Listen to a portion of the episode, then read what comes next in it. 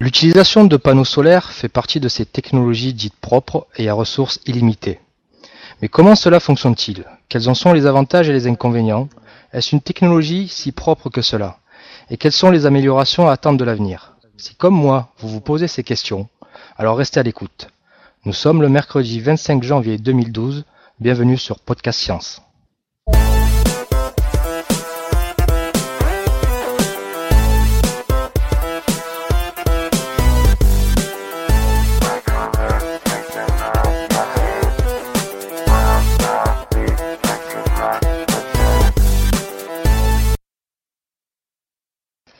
Bonsoir à tous, euh, c'est euh, Marco qui vous ouvre la porte du podcast ce soir. C'est l'épisode euh, numéro 70. mais bien entendu, je ne suis pas seul ce soir parce que je suis avec mes comparses d'émission. honneur aux dames, il y a Hélène. Bonsoir Hélène. Bonsoir. Et puis bien sûr, il y a Franck. Salut Franck. Salut Marco. tu dis 70 toi?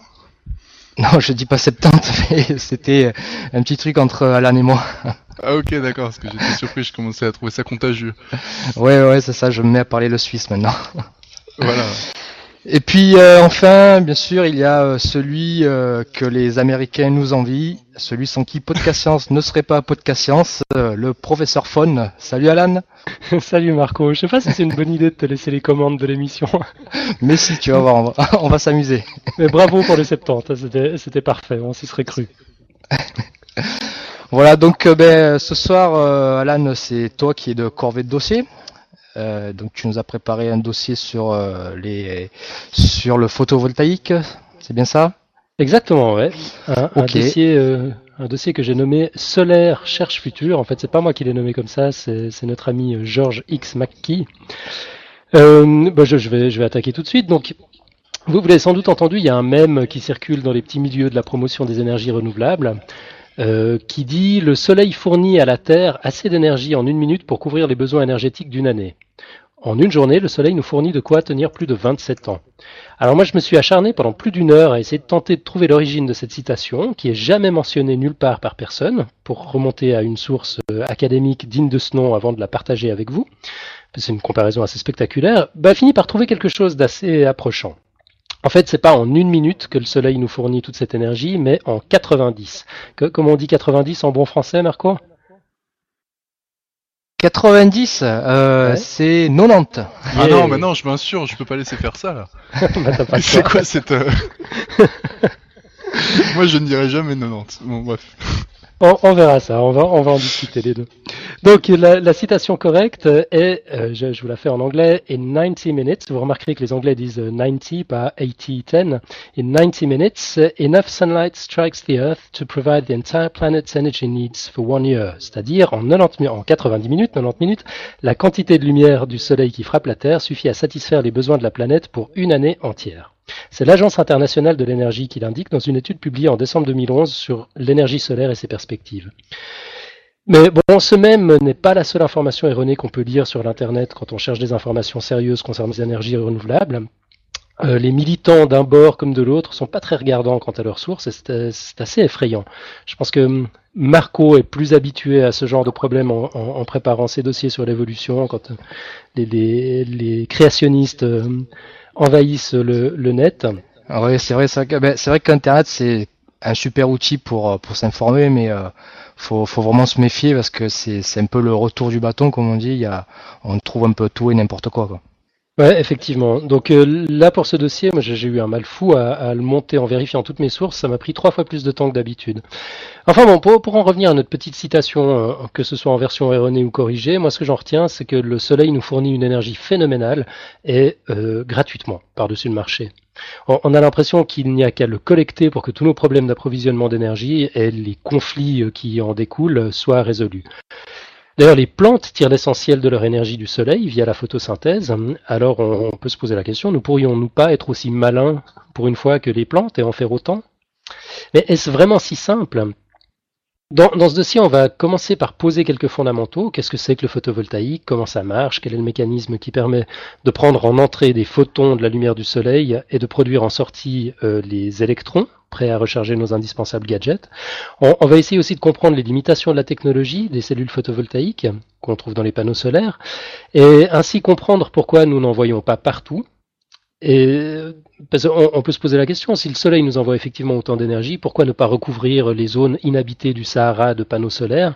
Et pourquoi pas carrément euh, des centrales solaires spatiales pour bénéficier d'un ensoleillement 24 heures sur 24 Finalement, on s'intéressera aussi à l'avenir de cette technologie on se demandera si les panneaux doivent nécessairement être noirs, rigides, lourds et moches, ou bien si les cellules de deuxième et troisième génération, euh, qui sortent essentiellement des centres de recherche suisses d'ailleurs, Cocorico, enfin coucou, je sais pas comment on dit Cocorico en version suisse, ça doit être coucou, logiquement. Donc est-ce que, c'est, est-ce que ces, nouvelles générations de cellules nous promettent euh, autre chose? Voilà, c'est un peu tout ça qu'on va essayer de balayer. Puis on va commencer par les fondamentaux. Euh, les fondamentaux, c'est tout d'abord l'effet photovoltaïque. Donc le, phénomène physico-chimique qui a permis l'émergence de cette technologie s'appelle l'effet photovoltaïque. C'est un phénomène très proche de l'effet photoélectrique qui a été pour la première fois euh, observé en 1838, donc ça commence à dater. Euh, par, euh, par euh, Alexandre Edmond Becquerel et son père, Antoine César Becquerel, respectivement le père et le grand-père d'Henri Becquerel, co-découvreur de la radioactivité aux côtés de, Pierre et Marie Curie. Donc c'est une sacrée dynastie de, physiciens. Et les, les Becquerel, donc grand-père et père, s'amusaient à observer le comportement électrique d'électrodes immergées dans un liquide et se sont rendus compte que ce comportement était modifié en présence d'un éclairage. Certains métaux émettaient spontanément des électrons lorsqu'ils étaient soumis à la lumière. Euh, mais ça fonctionnait qu'à certaines fréquences, à partir d'un certain seuil. Et c'était inexplicable avec les connaissances en physique de l'époque. Alors c'est Albert Einstein qui fut le premier à comprendre le phénomène. Euh, Excuse-moi Alan, juste une question. Euh, les, donc les deux Becquerel qui ont découvert ça, ce sont le, père et le grand-père de, Henri Becquerel, c'est ça? Exactement. Celui qui est, connu pour... Euh, d'accord. Ouais, le, son, son, père euh, d'ailleurs n'était pas encore euh, euh n'était pas encore un chercheur attitré. Il avait 19 ans à, ce moment-là, mais voilà, son papa lui avait transmis la passion, et puis c'est son père qui a présenté le, le dossier à, à l'Académie des sciences à l'époque. D'accord, donc c'est vraiment une histoire de famille, euh, la science chez, chez les Becquerel. il y, aurait de quoi faire un roman, effectivement. Euh, et puis donc, euh, je, disais que ce phénomène était, inexpliqué. On savait pas, on, on, comprenait pas pourquoi euh, ça, ne marchait qu'à certaines fréquences à partir d'un certain seuil. Et c'est Einstein euh, qui a, été le premier à comprendre le phénomène en remettant en question la lumière fondamentalement. Donc c'est lui qui a formulé l'hypothèse que le rayonnement électromagnétique était en fait était fait de grains de lumière porteurs d'énergie. Puis ces grains d'énergie, il avait raison, on les a rapidement rebaptisés photons. Euh, et puis c'est d'ailleurs, pour la petite histoire, c'est intéressant, c'est pour ses travaux sur la nature de la lumière et l'explication du phénomène photoélectrique qu'Einstein avait reçu son prix Nobel de physique en 1921. Pas du tout pour ces deux théories de la relativité qui, euh, qui, qui euh, ont, également changé la face du monde à plus d'un titre et puis qui, qui évoquent spontanément Einstein. Ah, enfin bref, une, une idée reçue en moins alors. Hein. Exactement. Moi j'avais une question, une petite question Alan à ce stade-là. Comment ils observaient les électrons euh, qui se détachaient des électrodes? C'était par un courant en fait? Euh, bah, c'est une excellente question, j'en sais rien. J'ai pas creusé jusque là. C'est vrai que les électrons. Je pense qu'ils observaient un courant entre les deux. Ouais, ils devaient observer les deux, un courant entre les deux électrodes quand il y avait de la lumière. Non, sans aucune loupe. Ouais, je, pense pas, non. Je pense que même, avec un microscope électronique, les électrons. non, non, il devait, il devait y avoir un courant, je pense. Ouais. Donc voilà, pour en revenir à nos définitions, ça c'était l'effet photoélectrique, donc l'émission spontanée d'électrons par un métal lorsqu'il est exposé à la lumière ou à un autre rayonnement électromagnétique de fréquence élevée. Euh, concrètement, on s'en sert essentiellement pour des détecteurs, euh, pour des capteurs vidéo et pour des systèmes de, de vision nocturne. L'effet photovoltaïque, celui qui nous intéresse aujourd'hui, il est un petit peu différent. Si on en croit notre ami Wiki, l'effet photovoltaïque est obtenu par absorption des photons dans un matériau semi-conducteur qui génère alors des paires électrons-trous, créant ainsi une tension ou un courant électrique. J'ai lu ça la première fois, pour moi c'était un peu du chinois, euh, mais on, on va décrypter tout ça ensemble. Donc euh, la, différence entre les deux phénomènes, c'est que dans l'effet photovoltaïque, l'électron passe à travers plusieurs bandes du semi-conducteur, où il va accumuler de la tension entre deux électrodes, et les électrodes fournissent un courant électrique continu directement exploitable pour recharger nos très chers et indispensables téléphones portables. Quand tu parles de bandes, Alan, tu sais les bandes d'énergie, c'est ça? Euh, Non, ça c'est les différentes bandes qui, qui composent les les, semi-conducteurs. Ah oui, d'accord. Ouais, il y a, y a hum, tout un tout un domaine qui s'appelle la, théorie des bandes. On, on va pas entrer là-dedans, mais on va essayer de se représenter ça de manière un peu un peu schématique. Euh, si on prend, donc on, va, on va décrypter une, une cellule photovoltaïque. En fait, de, de l'effet photovoltaïque à la cellule, il y a, y a, y a qu'un pas, ou plutôt deux couches. Si on prend une plaquette de silicium et qu'on l'expose à la lumière, bah, celle-ci va naturellement libérer quelques électrons, un peu comme, euh, comme le métal dans l'effet photoélectrique. Mais bon, à l'air libre comme ça, euh, 3-4 électrons qui se courent après, c'est pas d'une grande utilité. Si on veut exploiter l'énergie solaire, euh, on prend une première couche de silicium, on la dope au phosphore.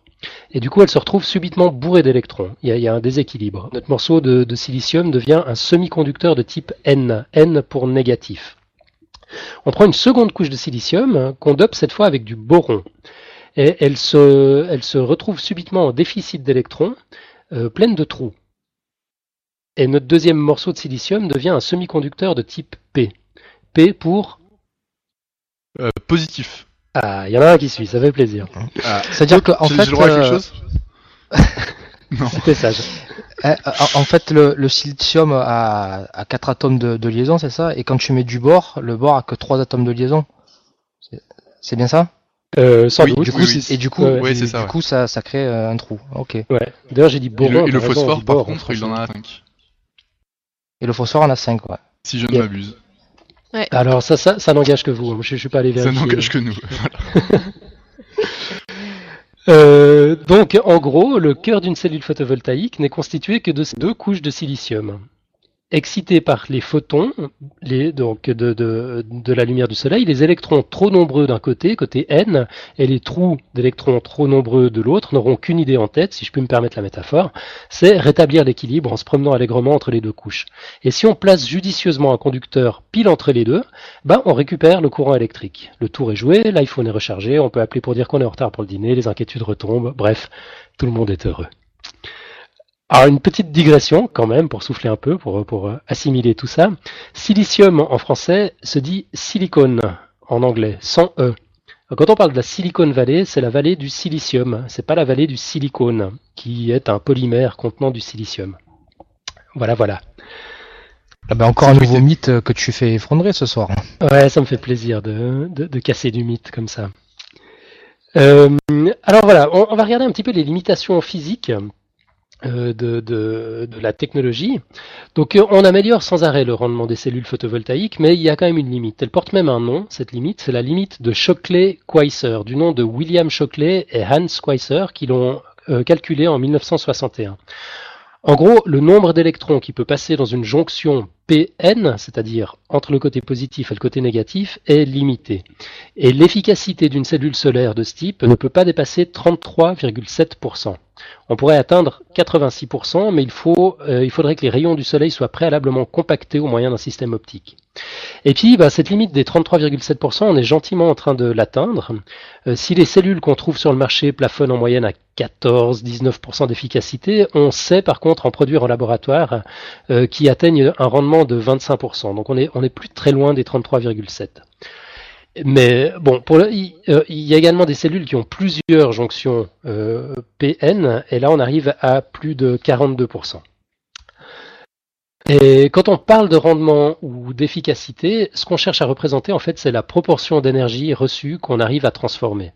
Si les rayons du soleil émettent une puissance de 1000 watts par mètre carré, par exemple, bah des panneaux solaires dont la puissance crête, c'est-à-dire au meilleur de leur forme, au meilleur de la journée, dont, la puissance crête est de 15%, parviendront à produire 150 watts par mètre carré au, meilleur de la journée. C'est ça que ça veut dire, cette histoire de, 14% ou 18%. C'est la proportion finalement d'énergie qu'on arrive à convertir en électricité. Et puis, euh, une des questions que je me posais avant de préparer le dossier, c'était pourquoi est-ce qu'on met toujours les panneaux solaires sur les toits et puis pas sur les trottoirs, par exemple? Ben, C'est essentiellement pour, pour optimiser euh, le, rendement. Euh, justement pour, pour atteindre le, maximum, pour se rapprocher le plus possible de, de la puissance crête. Et puis, euh, bah, d'ailleurs, à ce, propos, un immense merci à Lucille qui m'a donné un, coup de main sur cette partie du dossier que j'ai le plaisir de citer ici. Donc, elle nous dit il existe diverses raisons pour lesquelles on privilégie l'installation des panneaux solaires sur les toits. D'abord, une raison pratique. Euh, élever sur un toit une installation photovoltaïque n'empiète pas sur l'espace vital. Voilà. Il y a une raison esthétique aussi, les panneaux solaires sont plus discrets à cet emplacement, et puis il y a surtout la raison technique, la principale, c'est que cette position permet d'optimiser le rendement des cellules photovoltaïques. Et le, rendement d'un panneau solaire varie en fonction de la puissance des cellules, mais aussi selon son exposition aux rayons du soleil. Donc il est primordial, avant d'installer une telle structure sur son toit, d'évaluer l'emplacement au niveau duquel le panneau solaire bénéficie d'un maximum de rayons du soleil. Euh, et cette exposition du panneau se calcule grâce à l'angle d'incidence. C'est l'angle qui est formé par les rayons du soleil et le plan du panneau. Et pour exploiter au mieux la ressource solaire, l'angle d'incidence doit être le plus proche possible de 90 degrés. 90, c'est donc, en bon français, un angle droit. 90. Magnifique. Merci Marco. T'auras une récompense. Franck, ça plus. Et puis donc pour arriver à cet angle d'incidence optimal de 90 degrés, bah, il faut respecter les paramètres suivants. Il faut une orientation du panneau vers le sud, et puis une inclinaison du panneau de 15 à 50 degrés, 30 étant l'idéal par rapport à l'horizontale. Et accessoirement, il y a un autre, un autre avantage indirect, c'est que cette inclinaison permet d'éviter l'encrassement du, du, du, panneau photovoltaïque, ce qui évidemment réduirait la production d'électricité. Et ce serait un des problèmes euh, également si, euh, si, si, on recouvrait nos trottoirs. Déjà des, des, trottoirs inclinés à 30 degrés, je suis pas sûr que ce soit, soit forcément le pied, mais en plus ils s'encrasseraient évidemment, il faudrait les nettoyer tout le temps. C'est pas les seules limitations, il y en a, il y, en a d'autres. Euh, bon, la, lumière du soleil, on l'a vu, elle est gratuite, elle constitue une manne intarissable, en tout cas pour les, les 5 prochains milliards d'années. Et d'ailleurs, il est intéressant de relever que, à part le nucléaire, la géothermie et les centrales marémotrices, donc les, moulins à marée, pratiquement toutes les autres énergies sont plus ou moins directement issues du Soleil. Mais même le pétrole et le gaz, quand on y pense, si on remonte la filière jusqu'aux origines, bah, c'est une forme de stockage de l'énergie du Soleil. Le Soleil a permis la production des composants organiques qui les constituent à un moment ou à un autre. Alors pourquoi ne tapons-nous pas davantage dans cette source formidable d'énergie? Eh ben, tout simplement parce que si la lumière euh, du soleil est gratuite, en tout cas encore gratuite, personne n'a pensé à nous la facturer, la fabrication des panneaux solaires, leur bah, installation... parce que c'est pas fini encore, ça risque, ça risque d'arriver un de ces jours peut-être. Ouais, je sais pas si quelqu'un a pensé à breveter la lumière du soleil. je sais pas si c'est brevetable d'ailleurs, mais il doit forcément y avoir un, petit malin hein, qui, y a pensé. Enfin pour le moment, ça va, c'est gratuit. Ah, moi j'ai vu euh, aujourd'hui euh, qu'il y avait eu une, enfin c'était une parodie de, de gens de qui vendaient les chandelles, qui voulaient interdire le, soleil pour concurrence déloyale. Ah ouais, bah voilà, C'était parodique, mais bon voilà. Et euh, donc, euh, Et donc je suis euh, Christophe sur les commentaires nous dit que si Monsieur Burns dans les Simpsons. Ah ouais, bah voilà. J'ai pas vu cet épisode-là. Si Christophe peut nous retrouver l'épisode, ça, ça, ça m'intéresserait beaucoup. Mais euh, ça, ça m'étonne pas du tout du personnage. C'est tout à fait dans ses cordes. Euh, mais donc, ouais, si la lumière du soleil elle est gratuite, bah, la, la, fabrication des panneaux solaires, leur installation, la transformation et le transport du courant ont évidemment un coût un coût pas tout à fait négligeable, euh, même si on constate une nette baisse depuis que la Chine domine la production des cellules photovoltaïques.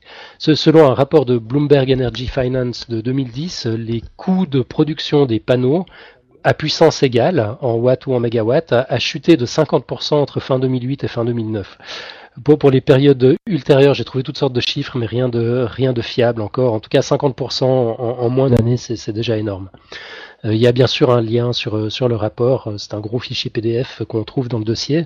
En parenthèse, pour ceux qui nous suivent en live, le dossier est déjà sur, sur le site. Si, si vous voulez suivre, il y a, il y a quelques, quelques illustrations. Voilà, sur le, sur le prix comparé du kilowattheure d'électricité produite via les installations solaires par rapport aux autres filières, ben là aussi les sources que j'ai pu trouver varient énormément selon qu'elles émènent de partisans du nucléaire, de promoteurs des énergies renouvelables, de fabricants de cellules ou de vendeurs de panneaux. Ça c'est tout le drame de la préparation de ce dossier d'ailleurs. Euh, tantôt on prend ou non en compte les compensations carbone des centrales à charbon, par exemple, dans le coût, euh, dans, dans, le calcul des coûts. Euh, tantôt on prend ou pas le coût de démontage des centrales nucléaires euh, dans, dans, le calcul. Et puis bon, si on arrive à se mettre d'accord sur une méthodologie, il faudrait encore prendre en compte les énormes variations régionales. Amortir son installation solaire prend forcément plus de temps sous un ciel nuageux britannique que, qu'en Australie par exemple. Et ça, ça influe évidemment énormément sur le prix de revient du kilowattheure euh, photovoltaïque. Donc devant ces difficultés, euh, j'ai préféré renoncer à une comparaison plutôt que raconter n'importe quoi, parce qu'en gros, selon la perspective, le kilowattheure photovoltaïque est entre deux fois moins cher et deux fois et trois fois plus cher que le nucléaire, no comment. Par contre, ce qui est intéressant, c'est de regarder sur un marché donné la comparaison du prix de l'électricité photovoltaïque avec le prix du courant du réseau euh, qu'on trouve dans la prise à la maison. Et selon un rapport récent, toujours de Bloomberg Energy Finance, un rapport qui date de juin 2011, la chute vertigineuse des prix de, fabrication des panneaux de ces dernières années permet désormais aux installations domestiques dans les régions bien ensoleillées d'atteindre la parité par rapport au prix du réseau. Euh, là, c'était une étude qui, qui a été faite aux États-Unis. On parlait de 20 cents américains par kilowattheure pour le solaire contre 20 à 25 cents pour le courant du réseau. Et Attends, mais là, parce que moi je comprends pas. Quand tu dis 20 euh, cents euh, le kilowattheure pour le solaire, c'est le, c'est en fait c'est l'amortissement du coût de production du panneau. Exactement. Ouais. Parce qu'après ça coûte plus rien, on est d'accord. Absolument. Et en fait cet amortissement il est calculé sur une durée d'exploitation de combien de temps? Euh, D'après ce rapport-là, je crois que c'était c'était 25 ans. 25 en fait, il est calculé sur la, sur la durée de vie du, du panneau. Et, le, et les panneaux ont, enfin, ont bien la durée de vie qu'on leur prête, quoi. Dans les... Ouais. Ouais, ouais, absolument. Je pensais pas que ça durait 25 ans quand même. Bah, en général, ils sont, ils sont garantis 25 ans par les fabricants, puis après ils commencent à décliner, ils deviennent moins performants. Mais d'autres d'autres calculs se, se, basent sur une espérance de vie de 30 ans. On, on y viendra d'ailleurs un petit peu un petit peu plus loin. Ah ok, d'accord. Euh, et puis donc selon le Guardian qui cite, une étude de Ernst Young, euh, malheureusement plus en ligne, euh, le prix des installations va encore baisser de manière significative d'ici 2013. On devrait arriver à la moitié du prix de 2009. Et compte tenu de plein d'autres critères économiques encore, je vous laisserai le soin d'aller lire l'article du Guardian qui quant à lui est, encore en ligne.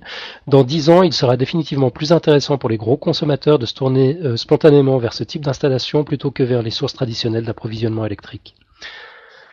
Voilà, voilà. Alors la question que je me suis posée après, parce qu'on entend pas mal de, il y, a pas mal de, remous là-dessus, est-ce que c'est une énergie vraiment propre? On, peut se poser la question de l'impact environnemental de la production des, des panneaux solaires parce qu'ils tombent pas du ciel, quoi. Il faut les fabriquer, ça demande de l'énergie, ça demande des matériaux plus ou moins polluants. Et puis là aussi, on entend absolument tout et son contraire sur Internet.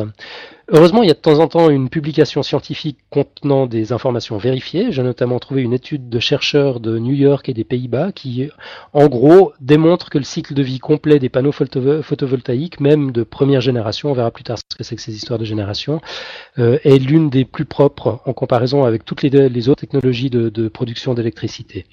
Et les cellules fines, dites de deuxième génération, sont plus propres encore, parce qu'elles utilisent simplement moins de, moins de matières premières. Et en fouillant un petit peu plus loin, je me suis rendu compte que le souci n'était pas tellement du côté de la fabrication des cellules, en, réalité, mais plutôt dans le transport et la fin de vie des, panneaux. Donc sur le transport d'abord, il faut savoir que les panneaux solaires viennent essentiellement d'Asie. En 2010, les deux tiers de la production mondiale se partageaient entre la Chine, Taïwan et le Japon. Et la Chine a quintuplé sa production entre 2007 et 2010. Donc c'est un acteur relativement nouveau hein, finalement sur euh, un, acteur relativement nouveau sur, sur ce marché. Ah, il doit encore avoir des, des, petits Chinois qui fabriquent des panneaux solaires dans des caves alors. Ouais, alors là on peut se poser la question des, des, des conditions de fabrication effectivement. Euh, parce que le, la Chine est en train de devenir le, le, numéro un mondial, loin devant tout le monde, euh, et c'est pas fini. Parce que la, la, la Chine a, avait déjà doublé ses objectifs solaires pour 2015 après Fukushima, et ils viennent de les augmenter de 50% à fin 2011 en les portant à 15 gigawatts, ce qui dans le domaine est juste, juste énorme.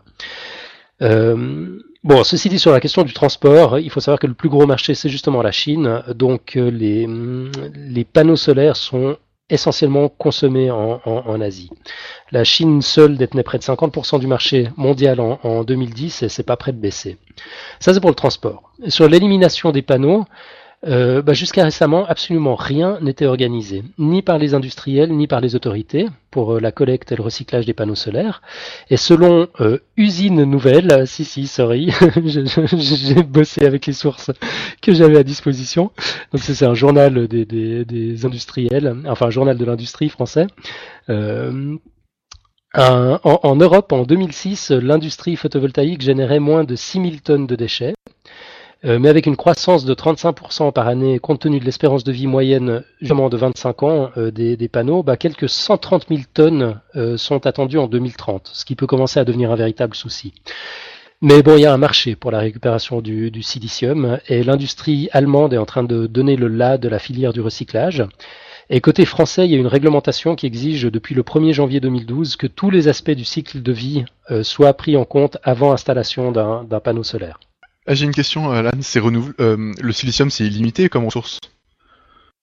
Euh, Oui. Euh, moi, je crois que c'est l'élément le plus euh, le plus Répandu, euh, ouais. courant, dans- le plus répandu dans, dans la croûte terrestre. Alors c'est un élément extrêmement répandu effectivement, mais il faut qu'il soit d'une pureté exceptionnelle pour fonctionner Oui, il faut au le, je crois faut le distiller, ouais, c'est vrai. Ouais. Mais donc il, il le recycle uniquement pour faire attention à l'environnement, c'est pas pour récupérer le le silicium? Euh, je- moi, je- écoute, j'ai pas lu euh, d'informations là-dessus, mais je pense qu'on doit le recycler pour en refaire des panneaux solaires en réalité. Ah oui, parce qu'il est déjà bien pur, quoi. Ouais, d'accord. Exactement. Ouais. Euh, et puis d'ailleurs, j'ai découvert en, en préparant le dossier qu'on utilise du silicium de, de synthèse. Euh, mais bon, j'ai pas trouvé de Ah oui, parce qu'il n'y a même pas coup, besoin de le. pas- Ouais. Je l'ai, je l'ai pas, je l'ai pas euh, mis noir sur blanc dans le dans, dans le dossier, mais enfin c'est, c'est, c'est quand même intéressant parce que là aussi j'ai, j'ai lu toutes sortes de trucs sur les. Attends, mais du silicium de synthèse, c'est-à-dire euh, fabriqué à partir de quoi? Euh, voilà, j'aurais pas dû me lancer là-dedans. Bon, ok. Je, je, je ferai mes devoirs une fois, c'est promis. J'irai regarder ou peut-être Non, que quelqu'un peut, peut, nous lâcher un commentaire. Ok. Voilà, donc bon, pour conclure sur les aspects environnementaux, j'ai j'ai encore trouvé une étude. Euh, il y a également le lien dans le, dossier, une étude du Laboratoire national pour l'énergie renouvelable aux États-Unis, commandée par le département américain de l'énergie, et basée sur des recherches indépendantes néerlandaises et japonaises, qui indique que le, payback énergétique, donc le payback en anglais, c'est c'est le retour sur investissement énergétique euh, de, de la technologie, est atteint après un an pour les meilleures cellules, donc celles de deuxième génération, on, on va voir ça dans un instant, et de 4 ans pour les cellules de première génération. Donc ça ne veut pas dire que le, le- le panneau solaire est amorti en 4 ans, hein. ça veut dire que l'énergie qu'il a fallu mettre dedans pour le, pour le fabriquer, euh, finalement est restituée par le panneau solaire pendant les 4 premières années, puis ensuite c'est tout bénéf à, à ce niveau-là. Mhm. Euh, et puis bon, là, ce calcul a été fait sur, sur la base d'une espérance de vie théorique de 30 ans environ. Voilà, voilà. La question suivante que je me suis posée, c'est pourquoi pas une centrale solaire dans le Sahara? Euh, Parce que, bon, un, un des problèmes, c'est qu'on consomme pas toujours l'énergie là où le soleil brille. Euh, et puis, c'est- une vieille idée de recouvrir euh, les, zones inhabitées du Sahara de panneaux solaires. Vieille parce qu'elle a été évoquée la première fois, en tout cas c'est documenté pour la première fois par un, inventeur américain qui s'appelait Frank Schumann, et c'était en 1913. D'ailleurs, il a été le premier à créer euh, la, première centrale thermique en, en Égypte à cette époque-là, justement, en 1912-1913. C'était un vrai, un vrai fou, comme, comme je les aime. L'idée euh, est régulièrement depuis euh, classée et ressortie des tiroirs. Elle est, drôlement séduisante sur le papier, mais elle n'a encore jamais été mise en pratique pour plusieurs raisons. D'abord, transporter l'énergie, euh, ça a un coût. Les, les pertes, on saurait aujourd'hui les limiter à quelques 3% par 1000 km, après conversion en courant alternatif à haute tension. Ce qui veut dire qu'après 4000 4000 km traversés, grosso modo, j'ai j'ai pris un point au hasard en Libye, dans, le Sahara, euh, jusqu'à Genève. Pour mon calcul, ça fait environ 4 km, 4000 km. On aurait, on aurait paumé 12% du courant, du courant généré. Ensuite, le soleil ne brille que 12 heures par jour au maximum, même à l'équateur, donc on aurait quand même un problème la nuit, et c'est surtout là que l'éclairage peut être utile.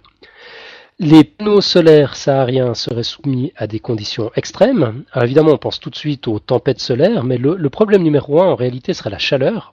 Et pour éviter d'endommager les panneaux solaires, bah, il faudrait les refroidir avec de l'eau. On commence déjà à avoir un petit, un petit souci. Et puis, bah, c'est pas tout. Tu parles Oui, des tempêtes que- solaires? Pardon? Les tempêtes solaires, t'as dit? J'ai dit des tempêtes solaires. hein, Je pensais. C'est euh, les tempêtes je- de sable en fait. C'est les Ouais, tempêtes de sable, bien sûr. D'accord. Ouais, ma, ma- ma langue a fourché. Je pense beaucoup. Parce qu'aujourd'hui, il y a une tempête euh, magnétique euh, solaire, je crois. Oui, alors il y, en a souvent, ouais. Bon, il paraît. Bon, j'ai rien senti pour l'instant, mais il paraît. D'accord. Euh, on en avait parlé d'ailleurs. hein. Il y, a- il y a un dossier qui traîne encore sur, sur le site. C'était l'événement de Carrington Euh, c'est drôlement plus préoccupant que, que, la fin du monde euh, version Maya. C'est un truc super intéressant. On, on, pourrait théoriquement paumer toutes les données de nos ordinateurs ah oui, et, toute notre électronique pourrait cesser de fonctionner du, du, jour au lendemain en cas d'orage manique assez violent. Bah, C'était arrivé une fois, je crois, c'est au Canada qu'ils avaient eu. Une ouais, ouais, c'est arrivé dans les années 80 au, au, Canada. Effectivement, une centrale, une centrale électrique ou hydroélectrique a été a été endommagée. Euh, mais cet événement de Carrington, ça s'était passé à la fin du 19e siècle et ça avait, euh, ça avait attaqué à l'époque le seul, euh, le seul réseau euh, qui, qui, existait, qui était le réseau des télégraphes. et puis ça, ouais, les, les, les, les, postes d'espérateurs avaient pris feu. Enfin, c'était un, véritable drame. Quoi. Si ça arrivait aujourd'hui, interconnecté comme nous le sommes, ce, ce, serait vraiment problématique avec toute, toute l'électronique qu'on a. Enfin, bon. On peut faire quelque chose. Ouais, mais c'est c'est pas le sujet d'aujourd'hui. on, y, on y reviendra. j'espère, j'espère. Euh, donc pour en revenir à notre centrale dans, dans le Sahara, bah, c'est pas tout. Il y aurait évidemment le, la question du coût euh, qui est, qui est pas négligeable. La, la, fondation Desertec euh, qui cherche à mettre en place des solutions de ce type euh, dans, dans, les déserts estime que pour le Sahara, ça coûterait la bagatelle de 500 milliards de dollars. Et puis bon, le dernier problème, à mon avis, euh, qui serait pas des moindres, c'est pas vraiment une limitation technique, ce serait la, la question du pipeline, de la sécurité du pipeline. On, le voit déjà avec les oléoducs et les gazoducs, ça constitue un, enjeu géostratégique majeur. Euh, pourquoi en irait-il différemment avec les lignes à haute tension Si euh, voilà, couper un seul fil permet de faire la pluie et le beau temps sur la politique internationale, je pense que ça, ça deviendrait également un enjeu majeur. Donc voilà, euh, le Sahara recouvert de panneaux solaires, c'est peut-être une bonne idée, mais c'est pas pour demain. Alors, dans ce cas, on peut se demander pourquoi pas avoir les choses encore plus grands, euh, avec une centrale solaire orbitale, par exemple. Et aussi incongru que ça puisse paraître, bah, c'est un, un, projet qui est pris très au sérieux. Ça fait plus de 40 ans qu'on y consacre des recherches, et selon Wikipédia, c'est même la préétude la plus chère de la NASA à ce jour. Donc rien que pour euh, évaluer la faisabilité, ça va coûter 50 millions de dollars entre 1978 et 1981. J'attends, j'attends la traduction, s'il vous plaît, messieurs, madame. Oh, alors là, c'est trop compliqué. Là. euh, 81. Ouais, entre 78 ah et 81, bravo. Ouais, Magnifique, Hélène. Mais de toute façon... aussi une prime. Bon, mais euh, ces panneaux solaires dans l'espace, ça veut dire que tu aurais un fil euh, pour, pour amener le courant sur Terre Alors non, justement, justement. Euh, c'est intéressant. depuis 2009, il y a un consortium d'entreprises japonaises qui s'y est mis également. Et puis euh, en 2010, il y a des industriels européens de l'EADS qui ont, qui ont annoncé un, un projet. Euh, L'idée est assez simple, c'est aller chercher le Soleil là où il est et le transmettre à la Terre, enfin transmettre l'énergie ainsi collectée à la Terre par une technologie sans fil, soit des micro-ondes, soit un laser infrarouge. C'est un peu de la science-fiction. C'est super marrant comme idée parce que finalement... de, l'énergie solaire en Wi-Fi quoi. Ouais, c'est ça. Ouais. finalement, on, on, reçoit, des rayonnements en dehors de la Terre, puis on réémet des rayonnements pour les récupérer sur la Terre. Ça fait, Exactement. Euh, ah, c'est marrant comme idée. Mais enfin, je vais profiter pour poser une question de Manuel qui demandait euh, des vaisseaux spatiaux comme dans Albator avec des, des voiles solaires en fait pour l'alimenter. Ça serait plus comme simple. Albator. J'aime bien parce qu'on se représente tout à fait euh, le, la scène. Bah non, c'est pas pour demain. Il y a, il y a la station, la station euh, spatiale internationale qui ressemble un petit peu à ça. Euh, c'est-à-dire qu'elle est couverte de, de, de, panneaux solaires, elle tire toute son énergie, c'est d'ailleurs le seul moyen d'avoir de l'énergie euh, à, à, cet endroit-là. Euh, elle tire toute son énergie de ces panneaux solaires, mais c'est vrai que c'est pas encore euh, le, vaisseau corsaire d'Albator. Ça, c'est clairement de la science-fiction. Et bah, si, on en revient à notre hypothétique station spatiale orbitale, bah, les avantages, d'abord, ils seraient, extrêmement nombreux. D'abord, le rayonnement est beaucoup plus intensif, hein, le rayonnement solaire euh, en, orbite que, sur la Terre. Hors atmosphère, l'efficacité de la collecte d'énergie serait à 144% du maximum obtenu sur Terre. On bénéficierait évidemment de 24 heures d'ensoleillement par jour, au lieu de 12 en moyenne sur Terre. On éliminerait les problèmes liés à la météo, il n'y aurait pas d'interférence avec les plantes et les animaux. Et puis la transmission, ça c'est encore un point intéressant, la transmission serait possible à différents points de collecte sur Terre, pas forcément toujours le même. C'est si on avait une liaison filaire, évidemment, il n'y aurait qu'une connexion possible, mais là on pourrait viser différents, différents endroits. Est-ce ah qu'on pourrait, envisager, est pourrait envisager que chacun puisse se connecter librement avec son iPhone au, à la station solaire pour le recharger? Ah, je pense qu'il faudrait, il faudrait viser juste. euh, ouais, à, mon, à mon avis, c'est c'est pas pour demain. L'iPhone sera probablement un, un, souvenir de vieillard qui fera bien rire les enfants. ouais, ça sera dans les musées l'iPhone. Ouais. Exactement. Parce qu'on pourrait, on pourrait rêver que tout le monde soit en fait sous tension euh, en permanence, un petit rayon, un micro rayon. Euh... Enfin bon, je m'égare un peu, mais. Mais pour, pourquoi pas? Alors sans, sans forcément euh, station euh, recourir à une station orbitale, mais on, on, va le voir un petit peu un petit peu plus loin. Les nouvelles générations de, de cellules solaires pourraient permettre ce genre de choses. Mais pour, le moment, on va, finir avec notre, magnifique euh, centrale solaire orbitale. Donc, on a vu les, avantages. Maintenant, évidemment, si, euh, tout ça est très séduisant sur le papier, euh, il faut quand même faire face à quelques petites bricoles, quelques petites broutilles, trois fois rien, comme acheminer tout ça dans l'espace. Par exemple, les, les, coûts financiers et écologiques des lancements seraient juste exorbitants. J'ai trouvé une simulation intéressante sur la version anglaise de Wikipédia. Euh, qui nous dit euh, la, la, chose suivante. Pour donner une idée du problème, en admettant que la masse d'un panneau solaire soit de quelques 20 kg par kilowatt, sans compter la structure, l'antenne, les miroirs, etc., une station de 4 gigawatts pèserait quelques 80 000 tonnes. Des conceptions hyper légères pourraient peut-être optimiser tout cela d'un facteur 20. Donc admettons qu'on doive envoyer 4000 tonnes pour une station d'une capacité de 4 gigawatts. Il faudrait entre 40 et 150 fusées pour envoyer le matériel en orbite basse, ou d'autres fusées plus légères prendraient le relais pour les placer en orbite géostationnaire. Ce processus à lui, seul coûterait déjà 11 milliards de dollars pour la version légère et 320 milliards de dollars pour la conception classique. Tout ça pour 4 gigawatts. Et en comparaison, bah, les centrales nucléaires ou à charbon reviennent à 3 à entre 3 et 6 milliards par gigawatt. Euh, donc voilà, juste, euh, juste rien à voir. Bon, là c'était probablement un calcul qui n'incluait pas les coûts cachés liés aux centrales, mais enfin de toute façon, hein, la, différence est encore abyssale. Euh, S'il faut attendre un, ascenseur spatial euh, pour régler le problème, on peut encore attendre quelques années. J'ai mis un, un, lien d'ailleurs sur le, sur le site de Science Étonnante qui vient de publier un billet sur, sur l'ascenseur spatial. C'est un concept, un concept super intéressant. Bon, accessoirement, il faudrait entretenir l'installation, qui serait soumise à des rayonnements, euh, des rayonnements violents, à des pluies d'astéroïdes, bref, à tous ceux dont nous sommes bien protégés euh, ici, ici bas sur la terre ferme. Et puis surtout, il y a la question de la transmission de l'énergie. Ce serait une grande première. Aujourd'hui, qu'on opte pour du laser ou euh, du micro-ondes, on ne sait transmettre l'énergie que sur quelques kilomètres. Les, expériences sont prometteuses, mais voilà, on a quand même des pertes importantes. Et puis là, on parlerait d'une distance qui n'a juste rien à voir. Donc l'avenir du photovoltaïque, bah, il est peut-être en orbite, mais il est probablement plus proche de nous, peut-être euh, dans les centrales solaires thermodynamiques. Euh, donc ça c'est une approche relativement nouvelle qui consiste à collecter indirectement la lumière du soleil après l'avoir concentrée avec des miroirs. Euh, donc contrairement aux cellules photovoltaïques, les miroirs ne coûtent pratiquement rien à fabriquer et on, obtient de meilleurs résultats sans augmenter le nombre de cellules. C'est plutôt intéressant. Donc à la place d'avoir des champs de de, de, panneaux solaires, on a des champs de miroirs qui euh, réfléchissent tous la lumière en la concentrant sur un panneau, euh, un, un, bon panneau, quoi, qui est boosté pour, euh, pour, pour, supporter euh, de, de, la lumière aussi concentrée.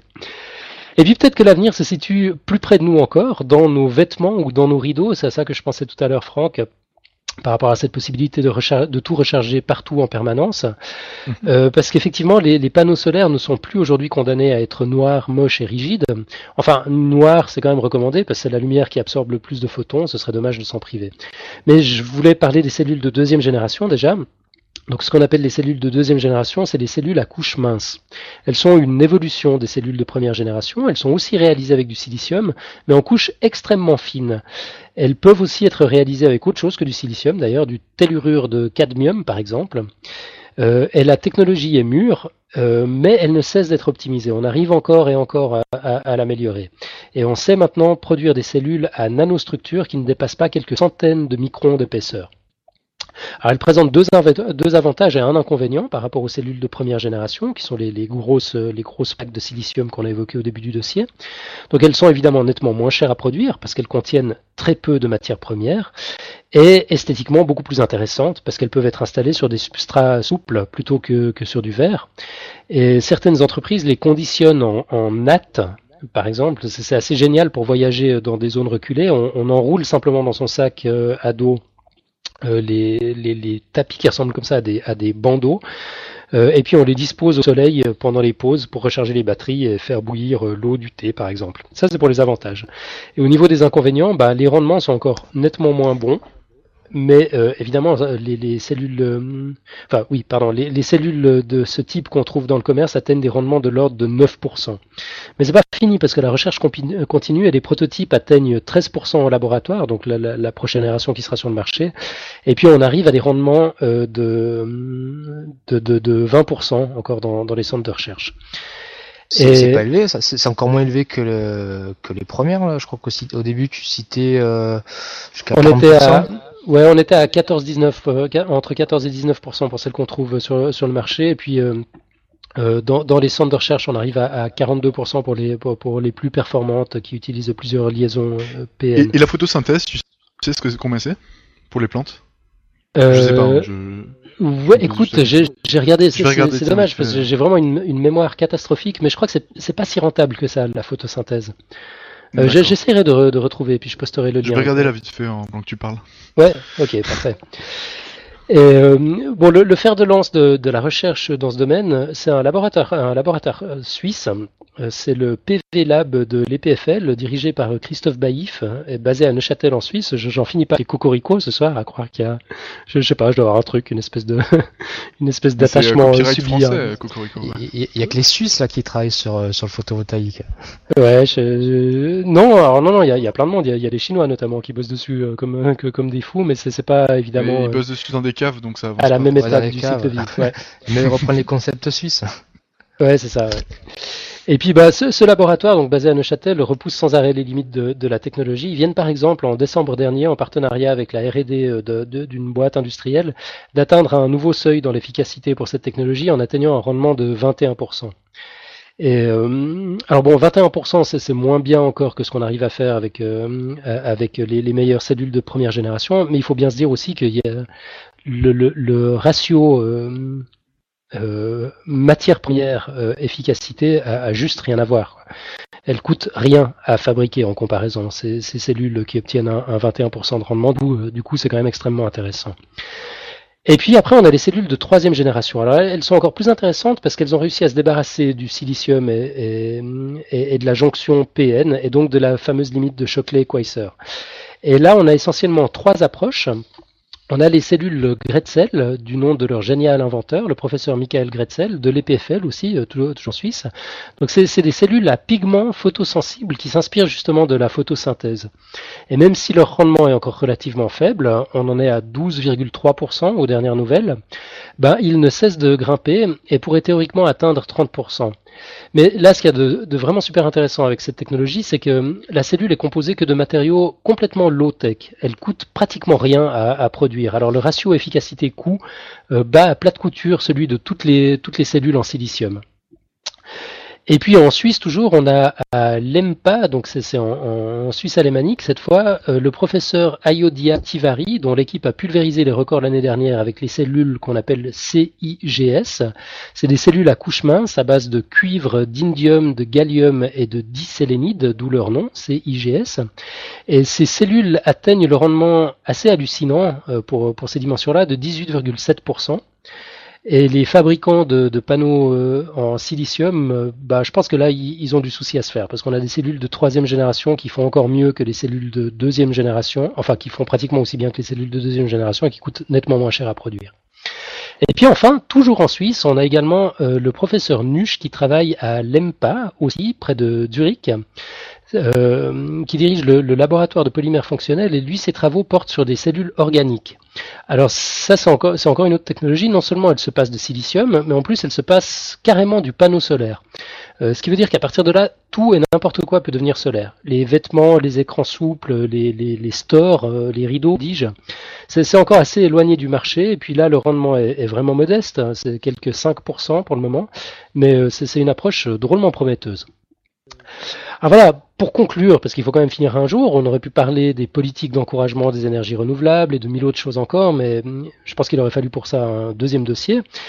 Euh, pour, conclure, je voudrais juste mettre un petit peu les choses en perspective, parce que là, on, a parlé pendant un bon moment du photovoltaïque, mais finalement, qu'est-ce qu'il représente en proportion de l'énergie produite et consommée sur Terre?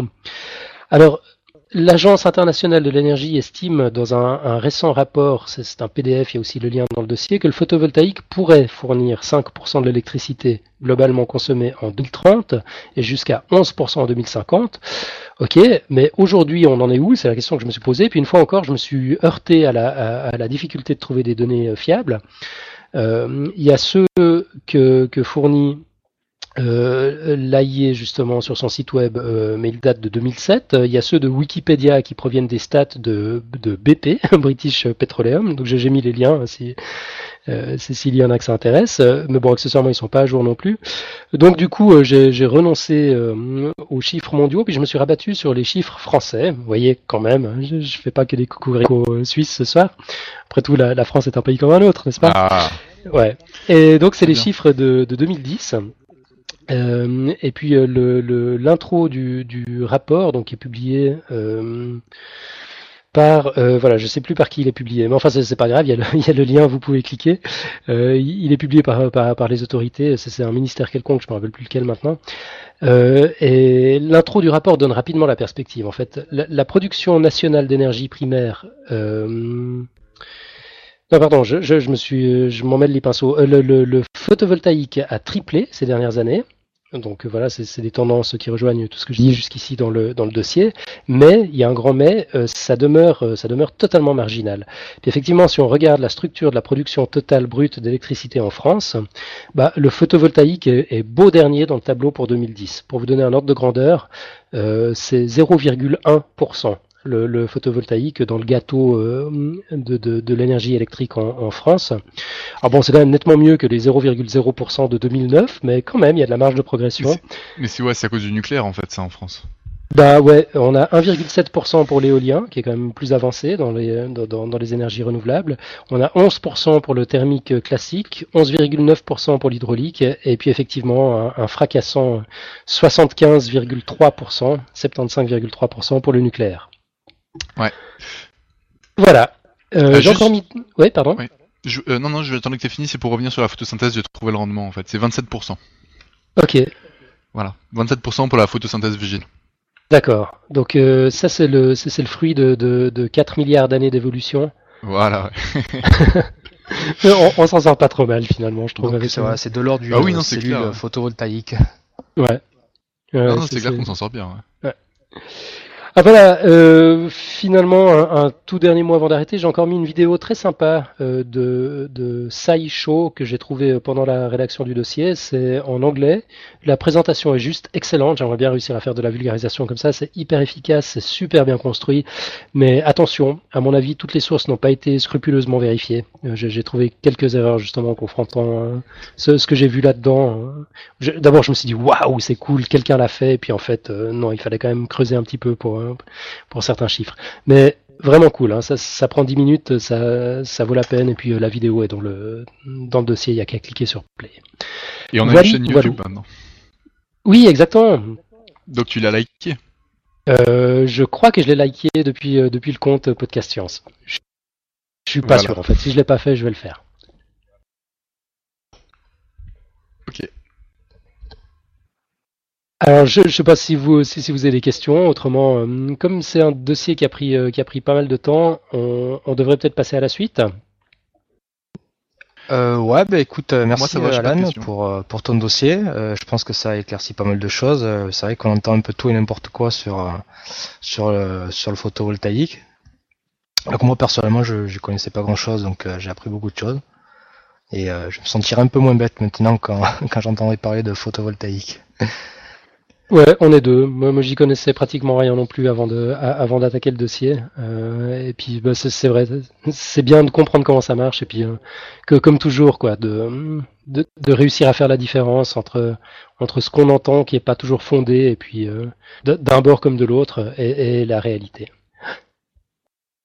Ok, bon, eh ben, on va enchaîner alors avec la suite, puisqu'il nous reste 10 minutes. Donc juste pour vous annoncer que sur le site euh, de Podcast Science, euh, euh, vous pourrez voir l'illustration de, Lucille. donc qui est en rapport avec le, sujet d'Alan de ce soir sur le photovoltaïque. Donc allez-y, vous pouvez jeter un coup d'œil, elle est bien sympa. Si vous voulez avoir une idée de, à quoi ressembleront les, jeunes dans quelques années, quand le photovoltaïque sera bien développé.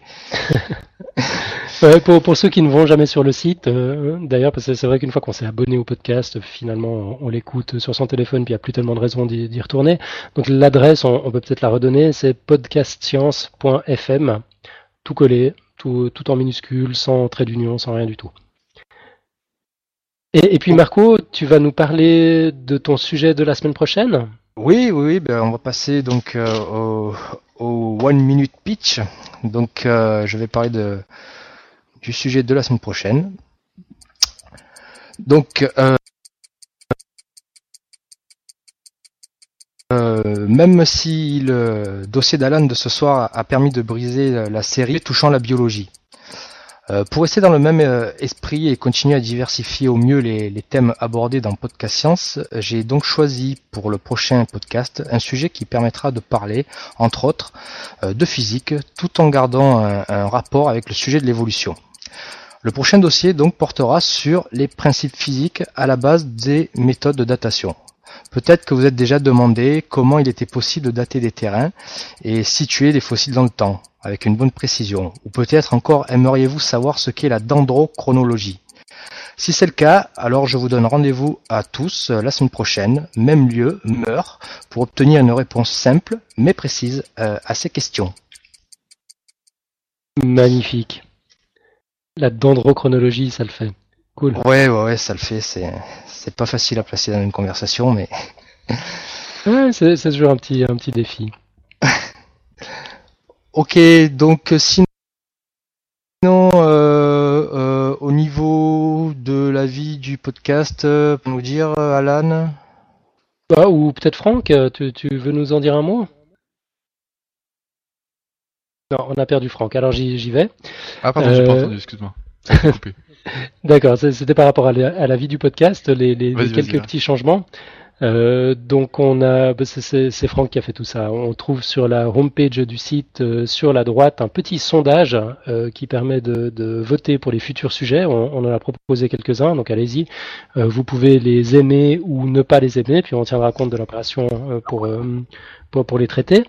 On a depuis quelques temps euh, une chaîne YouTube euh, aussi. Alors en fait, c'est pas de la vidéo qu'on publie sur YouTube, c'est juste euh, les podcasts en version audio, mais voilà, pour ceux qui préfèrent consommer là-bas, c'est possible.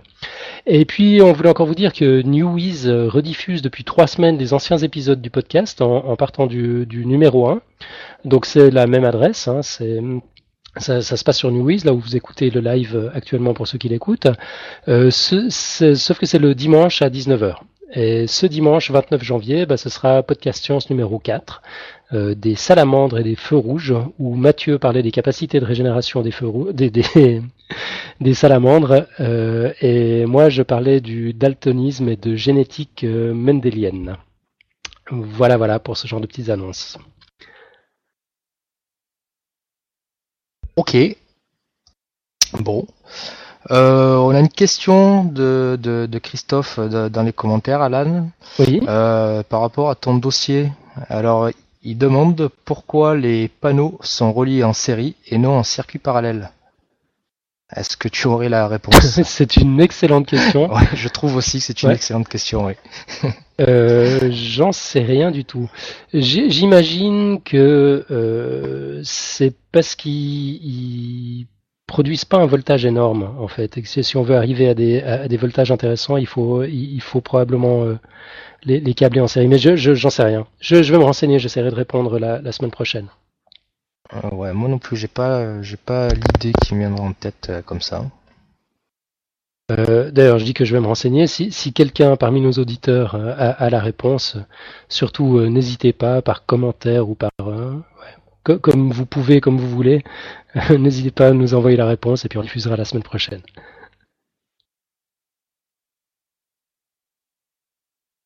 Ok. Euh, sinon, euh, Franck, tu avais peut-être euh, une news à nous faire partager? Euh, Ouais, j'ai quelques news. Si on a le temps, je peux en, caser une ou deux. alors, il y avait donc Alors un- j'avais un article paru dans le BMC Evolu- Evolutionary Biology, donc c'est euh, d'un chercheur Alban Lemasson. C'était pour revenir, enfin ça concerne un peu mon dossier sur la mémétique, donc c'est pour ça que je l'ai sélectionné. En fait, il a montré que euh, chez les singes, en fait, il y avait, euh, il avait étudié les, la manière de les vocables des, singes parce qu'ils ils s'expriment un peu par des par des cris. Et il avait montré qu'en fait, euh, les singes qui étaient plus fréquemment ensemble, il a montré dans cet article en fait que les singes qui sont plus fréquemment ensemble, ils s'imitent dans leurs cris. Donc, euh, donc voilà, c'était parce que ça m'avait, euh, ça m'avait, par rapport à mon dernier dossier sur la mémétique, en fait, il avait, il a, il a démontré qu'en fait, il y avait une imitation linguistique chez les singes, ce qui n'avait pas été montré euh, jusqu'à présent. Voilà. Excellent, ça me plaît Ouais, beaucoup. mais c'est- je trouve pas ça forcément étonnant en fait. Euh, Je pense que ça doit être général chez les animaux. Nous, on a tendance aussi à, à, à s'imiter ou à imiter un peu les, les personnes que l'on fréquente, vous savez, à parler Ouais. comme eux. euh, Ah oui, oui, bah oui. Ça- en fait, ça s'appelle la convergence vocale, en fait. C'est, voilà, euh, donc- effectivement, quand tu vois deux personnes qui sont tout le temps ensemble, bah tu, tu vas retrouver des, des petits éléments de langage que tu retrouves euh, chez l'autre aussi, quoi. Oui, donc je, je pense pas que ça soit spécifique à l'homme. hein. Donc je suis, Non, pas, bah je suis ouais. pas étonné par, euh, par, par ta news, ça me semble bien, bien probable. Ah bon Ouais, cool. T'avais autre chose? Euh, Ouais, j'en ai d'autres, si, on a encore le temps. Euh, c'était donc euh, à propos de la seconde intercalaire. Donc je sais pas si vous êtes au courant, mais en, ce moment c'est à Genève que ça se passe et on est en train de discuter pour savoir si on va ou non rajouter une seconde à notre loge. Donc euh, pour les petites explications, en fait, c'est que le temps, notre calendrier, il est euh, calé sur le, sur l'horloge atomique. En fait, on calcule le temps à partir des désintégrations de noyaux. Enfin, bon, c'est des principes de physique assez poussés. Et la Terre, elle, elle tourne un petit peu moins vite. Elle ralentit à cause de, de l'influence de la Lune et puis d'autres euh, d'autres paramètres euh, de astro, on va dire. Et donc en fait, la question c'est de savoir est-ce qu'on doit rester calibré sur la rotation de la Terre ou est-ce que au contraire on doit euh, on doit laisser le temps euh, s'écarter de la de la rotation de la Terre.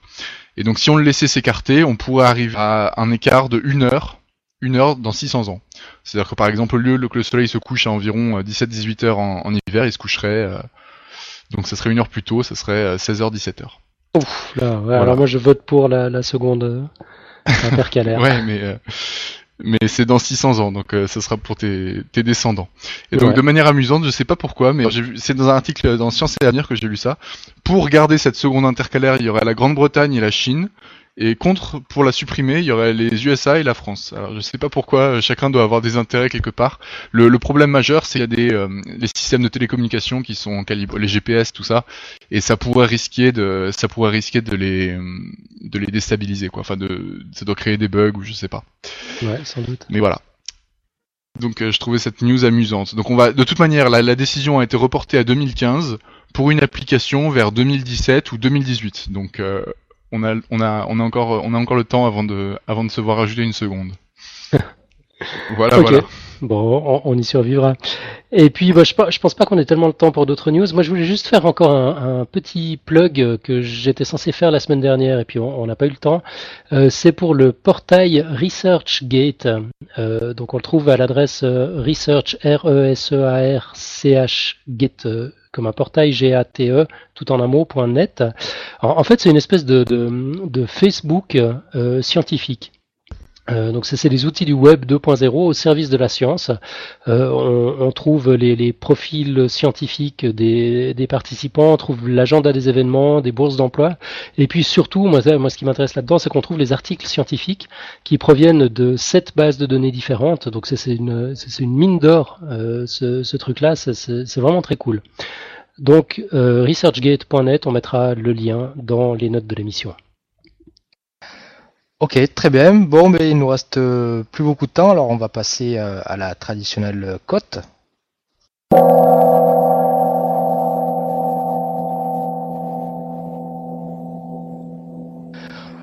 Donc, euh, Franck, tu as une cote pour ce soir, il paraît. Ouais, j'en ai trouvé une que j'ai trouvé vraiment pas mal.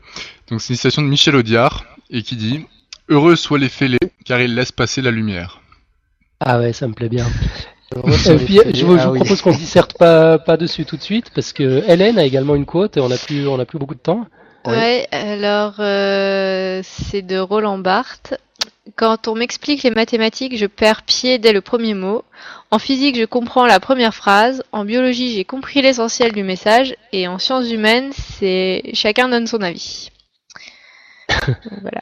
Ouais, c'est un peu vache vrai. sur les sciences humaines, mais Ouais. sur le reste, je, je suis assez, assez d'accord, Elle est pas malheureusement. mal, Elle est sympa aussi. Ouais, ouais, très sympa. Bon, eh ben, on arrive au bout. Hein. Pour une fois, on est un peu en temps et en heure. ouais. Ouais, Donc, il- nous reste juste Très le bien temps de- présenté, de, hein, Marco. de se dire merci, merci Franck. Ouais, puis finalement, on va, on va te garder comme, comme maître Ouais, c'est clair, ouais, il était, il était Ouais, réticent, mais. Ouais, ben on va en discuter. Hein. Non, t'as Voilà. fait ça très bien, c'était magnifique. Bon, merci. Ok, bon, bon, on c'est le temps de se dire au hein. revoir. Hein. Alan, super dossier aussi. Hein. Ah, merci, merci. Allez, on, arrête les, les auto-congratulations, on va Ouais, débriefer, voilà. voir ce qu'on peut améliorer. Il faut, il faut qu'on s'améliore sans cesse. Les amis, bonne semaine, à, à la semaine Allez. prochaine. Semaine. Au revoir.